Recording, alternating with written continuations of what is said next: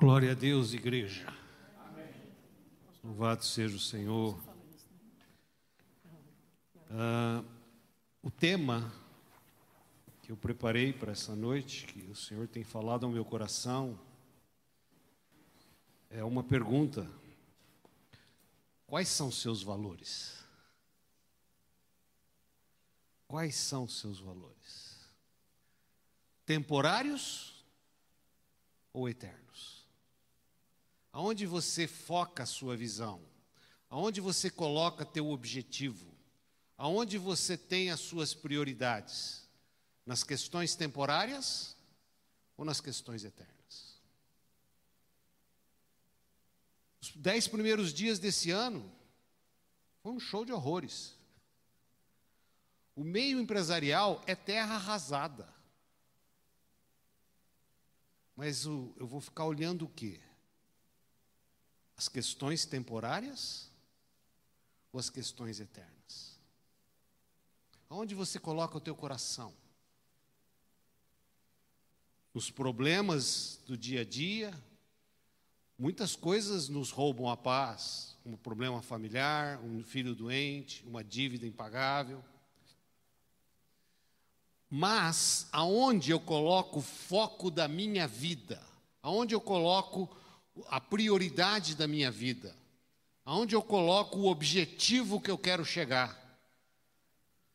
E é isso que eu quero deixar bem claro, porque as coisas temporais, elas são efêmeras.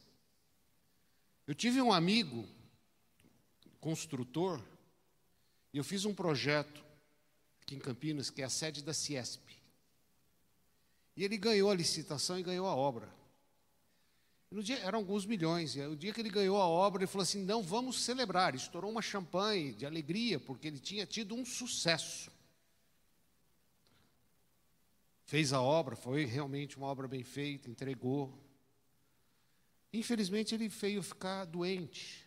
Teve uma doença daquela que vai crescendo, chega a ficar em cadeira de rodas, as pernas vão ficando fracas até falecer. E o filho não conseguiu ter destreza para conduzir a empresa, a empresa faliu. Então, assim, quando a gente olha o sucesso presente, ele é efêmero também. O fracasso presente também é efêmero também. Então, onde está o foco? Nas coisas temporais ou nas coisas eternas?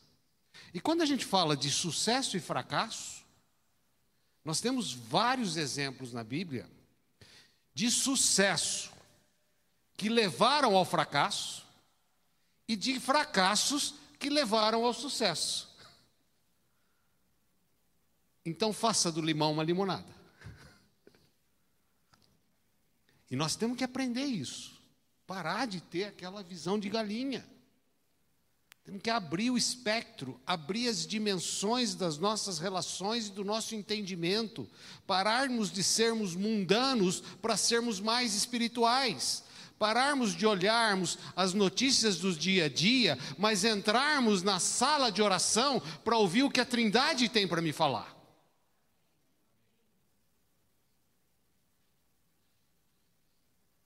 Eu não sei se só eu que estou sofrendo desses males. Tem um trecho na Bíblia, eu queria ler em Filipenses 2,12. Terça-feira eu estava dando aula do Fundamentos e falei exatamente sobre a visão do crescimento da vida espiritual, a graça transformadora.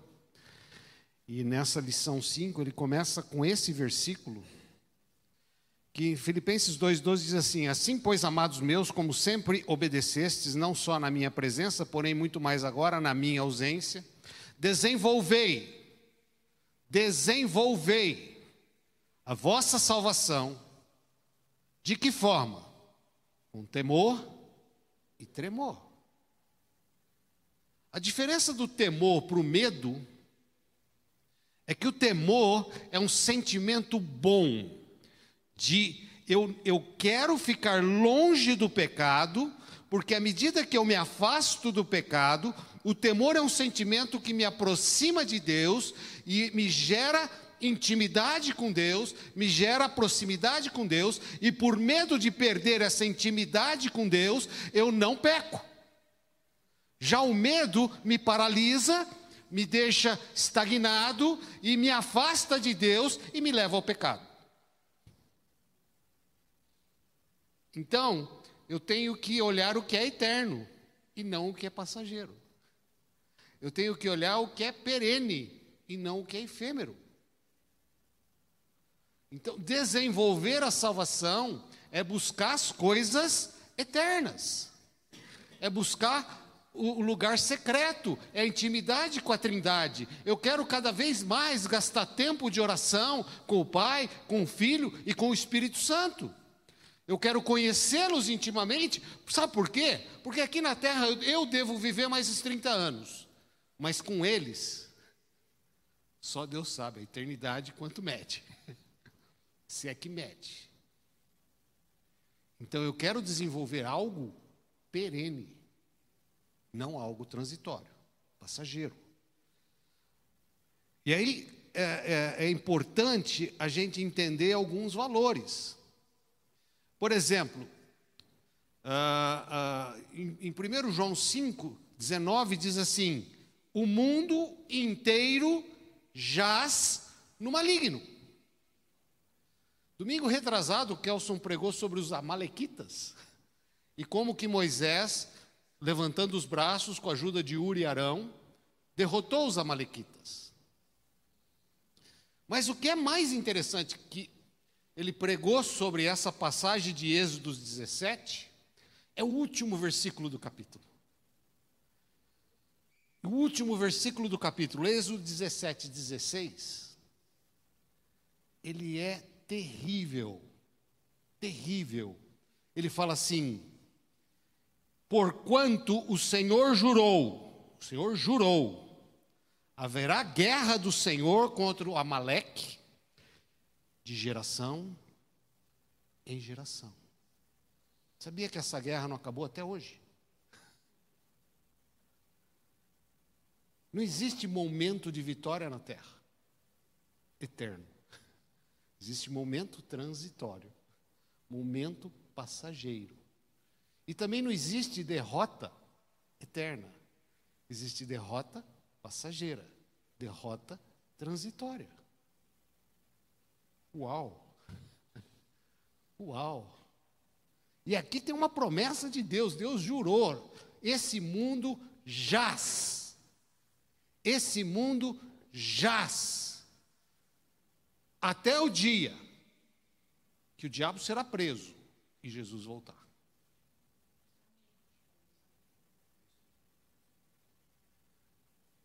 Porque o próprio Jesus, o próprio Jesus, em várias passagens, ele intitula o diabo príncipe deste mundo.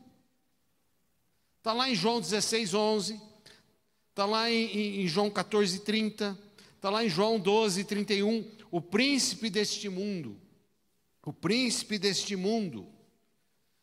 E pior ainda, em Coríntios, Paulo fala: Satanás, que é o Deus deste mundo. vocês esperam dessas coisas passageiras? Olha, Deus já me deu um privilégio uma vez de ter um carro zero. Uau! Cheirinho de borracha. Já está ficando velho. Foi uma alegria naquele momento. Agora eu já começo a ter pressões para trocar numa época de terra arrasada no meio empresarial. ah, Jesus, como eu te amo. Jesus é melhor do que eu imagino. Eu é que sei os pensamentos que tenho a vosso respeito, pensamento de bem, não de mal. Eu sou o Senhor da tua vida. Então, quando a gente fala de valores eternos, a gente fala de paz, de alegria, de justiça. Porque o reino de Deus é justiça, paz e alegria. E não é aquela alegria passageira de quando eu comprei o carro zero. Mas é uma alegria duradoura. Não é aquela paz passageira de uma trégua de uma guerra, mas é uma paz eterna. E quando fala de justiça, o Brasil vive um momento caótico de justiça. Mas a justiça de Deus é retidão, é vida santa, vida separada. Então, o reino de Deus é um reino onde as pessoas são santas, retas, justas. Então, o reino de Deus é uma vida justa, reta, é uma vida cheia de paz, é uma vida cheia de alegria. Eu quero esses valores eternos na minha vida. O dia que eu casei era aquela alegria, empolgação, aí a paixão diminui. Mas o meu amor não estava arraigado nas atrações físicas, o meu amor estava arraigado na, com, na, na cumplicidade. E a cumplicidade, ela aumentou, e hoje eu amo mais a Silvia do que quando eu casei. Porque os meus valores não são temporais, meus valores são eternos. Eu não me baseio na, nas questões imediatas.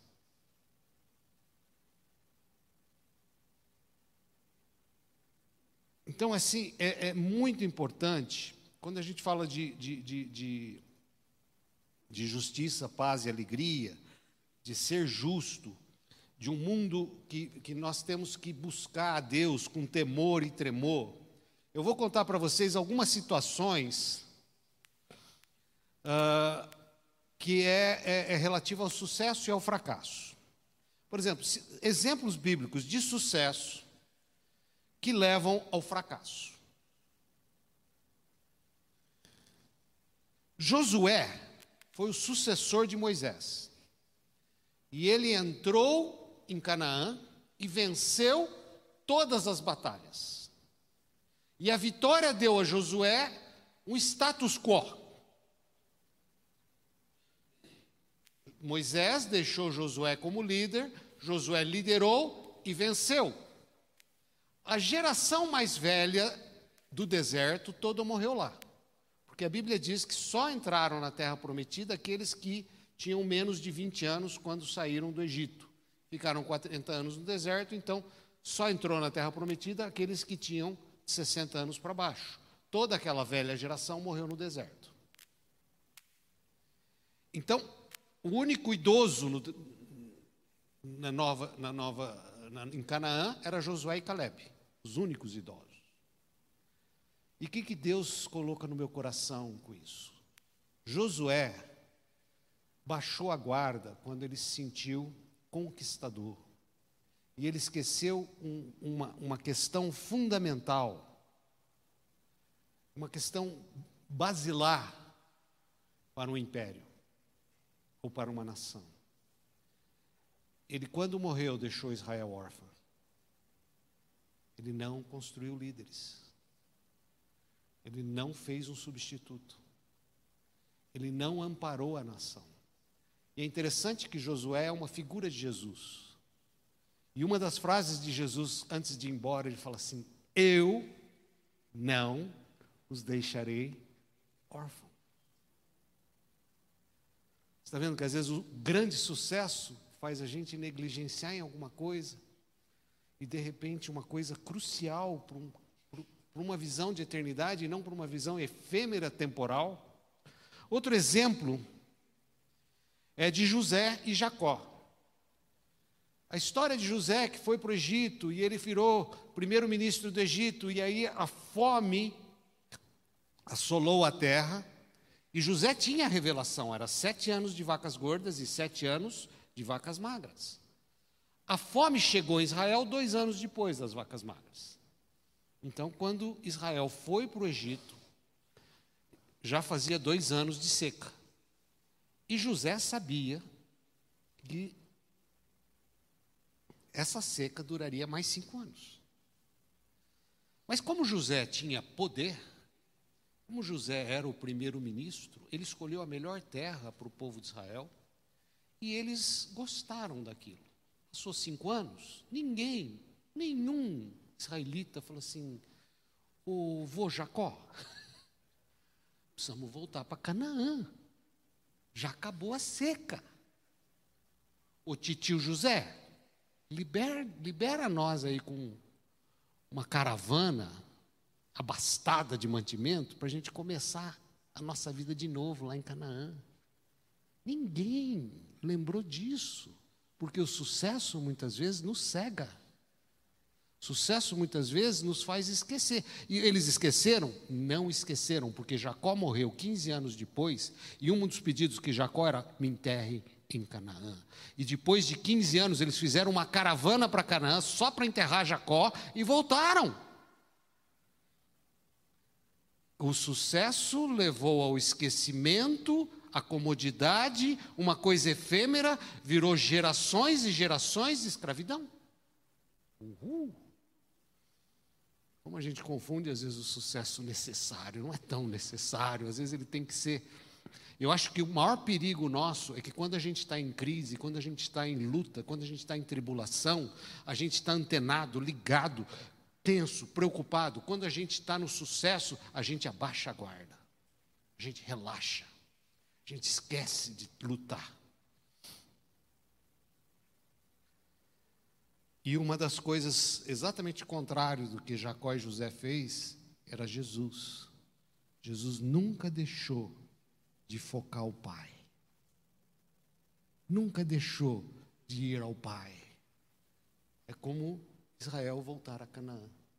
Jesus tinha foco naquilo que era de Deus.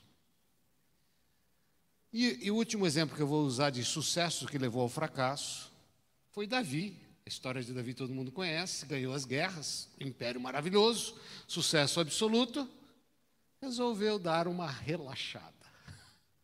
Resolveu realmente abaixar a guarda e dar uma espiadinha na vizinha tomando banho. E daí a maioria já conhece a história. Ele pecou, mandou matar o ex-marido dela. Porque abaixou a guarda e foi seduzido. Foi que nem Esaú com um prato de lentilha, né? Voltou com fome. Aí Jacó tinha um prato de lentilha, ele negociou a primogenitura. Custou caro essa primogenitura. Para satisfazer um desejo ou uma vontade intensa de 10 minutos. Custou todo o resto da vida dele. Perdeu a primogenitura. Então, assim, e aí, novamente, olhando para Jesus nesse, nessa situação de Davi, que acabou abaixando a guarda e sendo seduzido, Jesus fala: orai sem cessar, vigiai e orai. A gente pode achar isso lá em Lucas 21, 36. Vigiai, pois o todo tempo. Vigiai, pois a todo tempo. Não é de vez em quando. Não é, ah, agora, agora eu ganhei, vamos festejar. Não, é o tempo todo, é durante a festa. É não abaixar a guarda. Lá em 1 Tessalonicenses 5,17 fala: orai sem cessar. É o tempo todo. Você está dirigindo o carro, de repente, gente, é de repente mesmo, vem uma nuvem de gafanhoto na sua presença e você transtorna da água para o vinho, ou do vinho para a água, né? Você perde a estribeira. Então, se você não está em oração, aquilo rouba a tua paz. Aquilo rouba a tua comunhão. Então, assim, estou dirigindo, sossegado, abaixa a guarda. Não, não abaixa, continue em oração. Liga um louvor, fica adorando a Deus. Não deixe esfriar o coração. Porque se deixou esfriar o coração, você vai passear na varanda como Davi. Não pode. Vigiar sem cessar. Agora vamos citar alguns fracassos que viraram sucessos. Moisés no deserto. Tem um mistério sobre a carreira de pastor.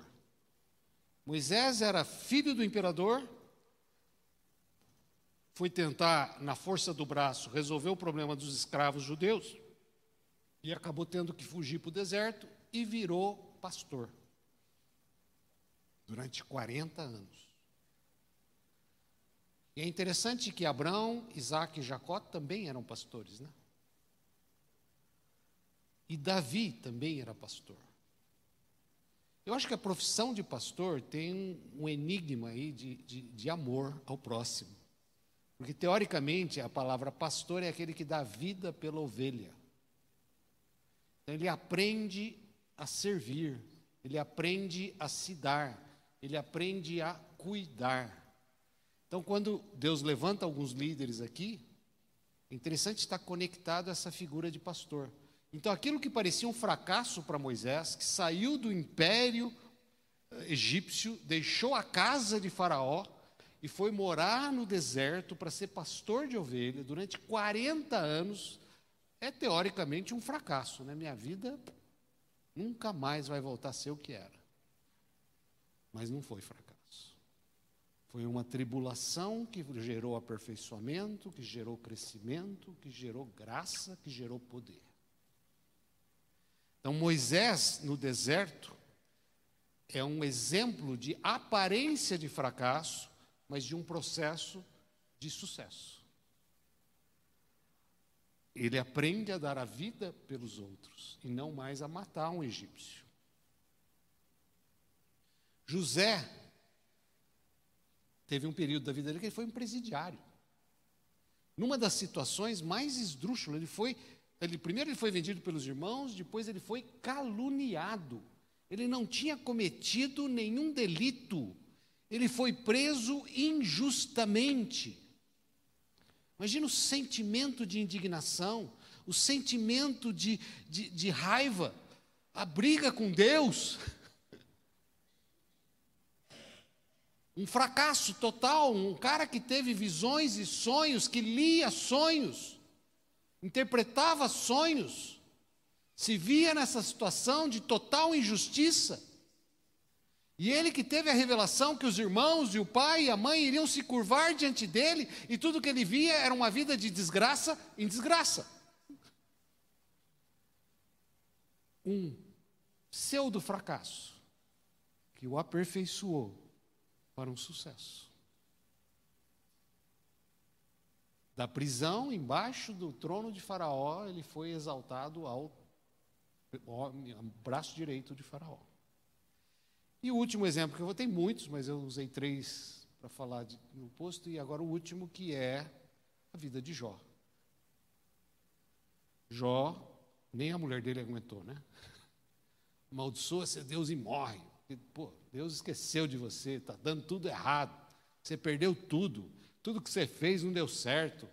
Tudo que você plantou, o diabo roubou. Tudo que você, tudo que você cultivou foi embora. Até seus filhos eh, eh, o diabo tirou.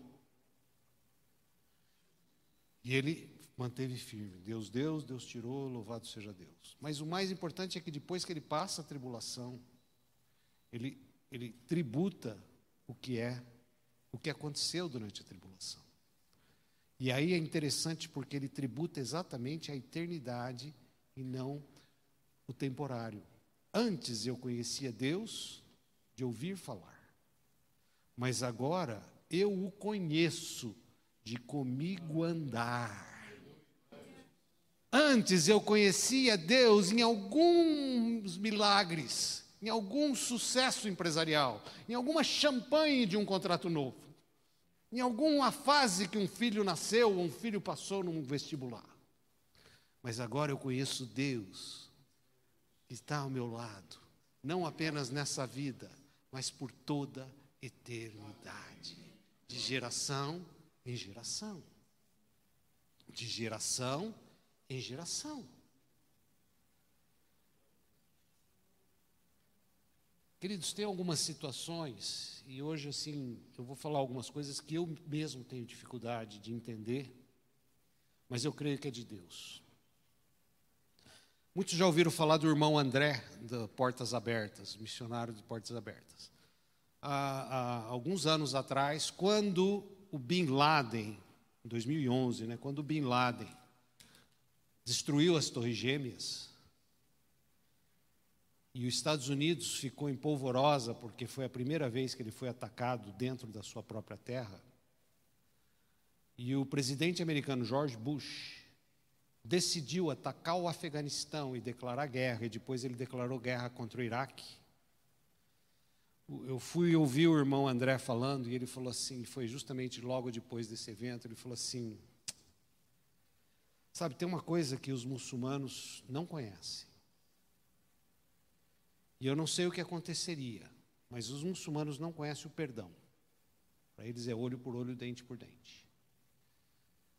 Ele falou assim: o estrago que esta guerra fez no nosso trabalho missionário de, é, é, é, sem precedentes. Nós temos missionários de mais de 20 anos no Oriente e precisaram sair correndo.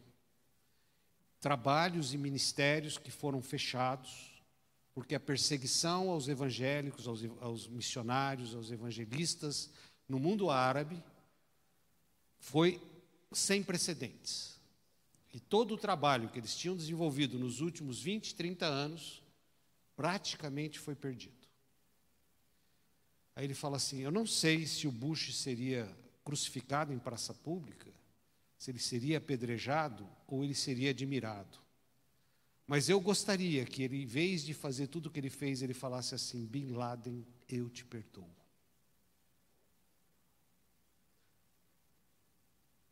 todo o nosso trabalho, ao contrário de ser perdido, teria crescido. Todo o nosso trabalho, ao contrário de ser rejeitado e voltar a estaca zero, ele teria aberto portas para que a gente continuasse. E, e assim, quando a gente vê isso, parece, eu não sei, a dimensão política de um homem fazer isso. Eu só sei que o Mandela, depois de 36 anos, 37 anos de prisão, foi liberto, foi eleito presidente, e o primeiro ato do Mandela foi perdoar os ingleses. Uau! Ele não estava com sangue nos olhos, querendo vingança. Ao contrário. Inclusive, ele marcou isso na nação da África do Sul. Um outro exemplo que eu ouvi e fiquei estarrecido ali onde minha filha está, em Moçambique, em Pemba. No norte, hoje, eles têm muito problema com, com o Estado Islâmico, que tem invadido as terras e tudo, mas há, há uns 15 anos atrás, mais, acho que uns 20 anos atrás, um missionário, um líder da, da igreja da, da Hyde Baker, o pastor Surpresa, o irmão dele, também pastor, resolveu evangelizar uma tribo hostil, uma tribo de muçulmanos. E quando ele foi a essa tribo, ele, foi, ele não foi bem recebido no trabalho de evangelismo deles, e os muçulmanos o, o, o raptaram, cortaram a língua dele para ele não falar mais de Jesus, cortaram as mãos e o esquartejaram, mataram o irmão dele. Dois anos depois, o surpresa voltou a essa tribo. Voltou a esse lugar. Montaram o caminhão, montaram os alto-falantes, e quando ele olha aquela multidão, bem na primeira fila, os algozes, aqueles muçulmanos que mataram o irmão dele. Ele olha para aqueles muçulmanos, pensa, vou morrer. Mas ele olha para eles e fala assim: Eu perdoo vocês por matarem meu irmão. E diz ele que um começou a ajoelhar, outro começou a ajoelhar, eles começaram a chorar, e ali naquele lugar uma nova igreja nasceu. Gente, é muito além da minha capacidade, mas o perdão é muito melhor do que a vingança. O perdão é uma arma eterna. A vingança é uma arma temporal. E é óbvio, né? Se a gente for pensar assim, os males causados por pelas injustiças de um Alexandre de Moraes são muito grandes. Mas será que eu tenho algum poder para resolver isso? Será que eu tenho o direito de julgar e condenar? Não. Mas eu tenho uma arma no Senhor que é poderosa. Eu posso perdoá-lo pelos males que ele tem feito. Eu estou falando isso, gente, com muito temor e tremor. Porque a gente sabe que algumas coisas excedem a nossa lógica humana. Mas se a gente tem o alvo e tem o objetivo pelas coisas eternas e não pelas coisas temporárias, uma das coisas que eu aprendi é que o perdão não significa que a pessoa mereça ou deixa de merecer, que vai fazer bem ou mal para a pessoa. O maior beneficiado de um ato de perdão é você mesmo. É um efeito retorno de graça e liberdade de escravidão. Então, nós estamos vivendo uma ambiguidade enorme, uma situação extremamente difícil. Primeiro, que nós estamos entrando num período de tribulação. Nós estamos entrando num período onde nós vamos passar por uma, uma, uma, uma luta pessoal, eu, é o que eu falei sobre o meio empresarial da qual eu trabalho. Parece terra arrasada. Ninguém quer investir, ninguém quer fazer nada. Quem tem muito quer ir embora. Mas a Bíblia diz lá, segundo Eugênio, a receitinha do bolo de Romanos 5, 3 a 5, que a tribulação produz perseverança. A perseverança a experiência, a experiência, esperança. A esperança não confunde, porque o amor de Deus é derramado em nosso coração pelo Espírito Santo que nos foi otorgado. Ou seja, nós não devemos olhar a tribulação como fim, mas apenas efêmera, passageira, temporal, para que eu melhore, para que eu seja levantado, para que a nação brasileira melhore para que a nação brasileira possa fazer a diferença. E depois lá em Tiago 1, 2 a 4, também diz da tribulação traz perseverança para que seja, sejais aperfeiçoados e íntegros. Íntegros. Ou seja, inteiro, equilibrado, sensato. E em nada deficientes. Então, muitas vezes, a dificuldade é para que eu, eu ganhe mais eficiência. Se eu repito de ano, porque eu não tinha capacidade de passar de ano. Então, se eu tenho que fazer um ano de novo, é para que eu seja mais eficiente. Já imaginaram isso? Repetir de ano é bênção? Deus confunde a nossa mente, né? Mas é, porque Aqui diz que a tribulação faz com que eu em nada seja deficiente. E por último, queridos, nós não podemos perder o foco. O próprio Jesus, na cruz do Calvário, olhando os seus algozes,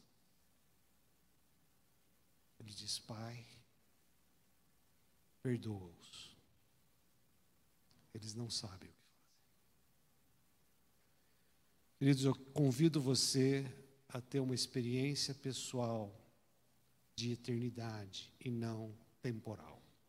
Seus valores sejam eternos e não sejam passageiros. Que o seu foco seja junto com Deus, junto com a eternidade, junto com Jesus, junto com o Pai, junto com filhos. O amor de Deus é mais profundo que o mar.